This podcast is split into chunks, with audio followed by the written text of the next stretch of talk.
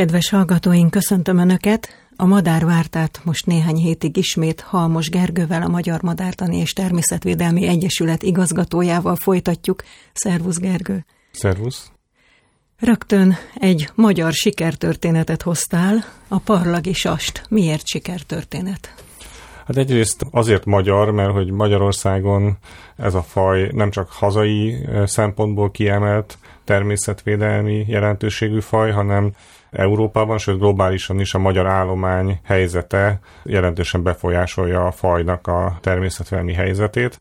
És hát Magyarországon is körülbelül a 80-as évekre ez a faj majdnem teljesen eltűnt. Tehát becslések alapján egy 10-20 pár lehetett, de kevesebbet ismertünk konkrétan, és utána célzott természetvédelmi intézkedéseknek köszönhetően elkezdett emelkedni a faj költőpályának a száma. Orbán Zoltán beszélt arról, hogy a kerecsensolymot hogyan kellett őrizni a fészkét, hogy ő is fiatal süldőlegény korában őrzött ilyen fészket. Ez is így történt, ez az állományvédelem? Részben itt is történtek őrzések, nem olyan módon, mint azért a kerecsensólyomnál, de a két faj története párhuzamos történet, vagy párhuzamos sikertörténet, hogyha úgy tetszik. Mind a két fajnál azért az volt a jellemző, hogy a 80-as évekre az az állomány, ami megmaradt, az elsősorban a hegyvidéken maradt meg. Ugyan ezek a fajok tipikusan nem erdőben táplálkoznak. Az eredeti éleik nem a hegyen van, hanem a síkvidék nyílt élőhelyei azok, amelyek alkalmasabbak a fajok számára, csak ezeken a területeken korábban elsősorban a mezőgazdasági művelés, illetve a vadgazdálkodás kapcsán írtották a ragadozó madarakat, vagy zavarták az élőhelyeiket, vagy akár direktbe pusztították mérgezéssel, lelövéssel, hát még korábban a madarak általános gyérítésében akár a fészekbelövés és egyéb dolgok is elterjedtek és elfogadottak voltak, de utána, miután a jogi védelem már előállt, ezek azért elkezdtek visszaszorulni, és hát nem csak a jogi védelem, hanem a gyakorlati védelem is elterjedtebbé vált, vagy lettek kapacitások, természetvédelmi őrök, egyesületünknek az önkéntesei, akik ezzel foglalkoztak, sikerült elérni azt, hogy ezek a fajok elkezdték visszafoglalni az élőhelyet.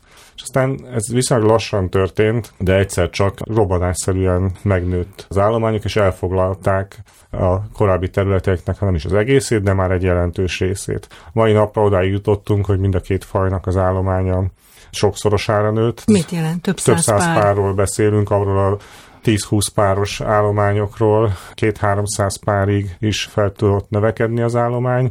Vannak azok a területek, ahol először megjelent, meg a legoptimálisabb, és ott nagyon sűrű állományok alakultak ki, tehát az észak-alföldi régióról beszélünk, és onnan terjedt el először délkeleti irányban, békés térsége felé, de most már a kiskunságban is megjelent, és hát lényegileg az Alföld jelentős részén, ahol alkalmas élőhelyek vannak, ma már szerencsére vannak költőpályaink.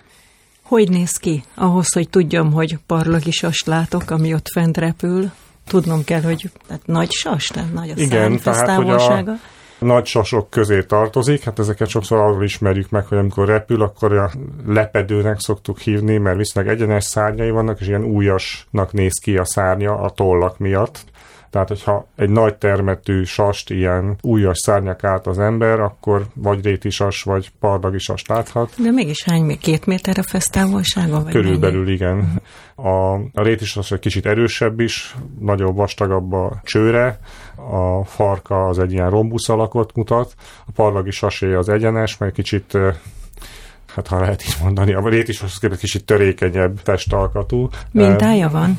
Hát a sasoknál több évig tart, amíg elérik az ivaréletkort, és közben így színeződnek. Az idősebbek azok egyszínűbbek, a fiatalabbak sokszor ilyen több színárnyalatból állnak. Az öreg madaraknál nagyon jellegzetes válfoltok, illetve fejtetején, tarkóján világos folt látható, tehát tipikus, amikor a parlagisast ábrázolják, ezeket nagyon kiemelik, mert ez a jellegzetessége a fajnak de ez az öreg egyedeknél látható, a fiataloknál ez kevésbé feltűnő, vagy egyáltalán nem is látszik.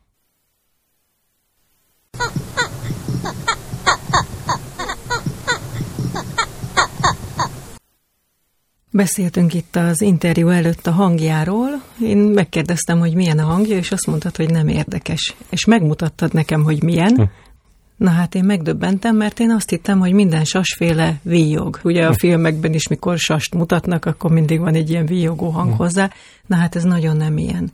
Hát igen, igazából ezek a hangok, amiket itt lejátszottam, azok elsősorban inkább riasztó vagy hívó kapcsolattartó hangok. Ragadozó madaraknak azért nem ez a legnagyobb jellegzetesség, hogy milyen a hangjuk. Mondjuk egy énekes malakhoz képest, ahol nagyon jellegzetes, meg még ráadásul szép is az ének, ahhoz képest azért ragadozóknál nem ez a legfontosabb bélyeg, ami alapján meghatározzuk. Ez a víjogás, például tipikusan a egyik leggyakoribb fajunk az egerészővnél, ez egy nagyon jellegzetes hang, és ezt azért lehet sokszor hallani, mert is az a faj eléggé el is terjedt. És ha fölnézünk az égre, és látunk egy ragadozó madarat, és azt mondjuk, hogy egy egerészővet látunk, akkor azért 98%-ban eltaláltuk, anélkül, hogy igazából tényleg meghatároztuk volna és hát az maradék néhány százalékban vannak a más fajok, így nyilván ez a víjogó hang, ez egy ilyen tipikus hang, amit lehet hallani, ha az égen ragadozó madár húz. Mivel fokozottan védett, hm. a kerecsensólyomnak Zoli mondta, hogy milyen elképesztően magas természetvédelmi értéke van. A parlagisas is ilyen 1 millió forintos. Uh-huh. Igen, tehát a parlagisas is fokozottan védett fajunk. A jelenlegi szabályok szerint a legmagasabb kategória az 1 millió forintos természetemi értéket határoz meg. Egyébként már hosszú ideje ennyi, tehát most akár ez már lehetne 10 millió is, ha az inflációt belekalkuláljuk de valójában az állatnak nincs egy értéke, tehát ha elpusztítom, akkor egy millió forinttal nem tudom életre kelteni. Ez inkább jogi eszköznek Egyébként ez az összeg hova megy? Az nektek megy, vagy a fajvédelemre fordítódik?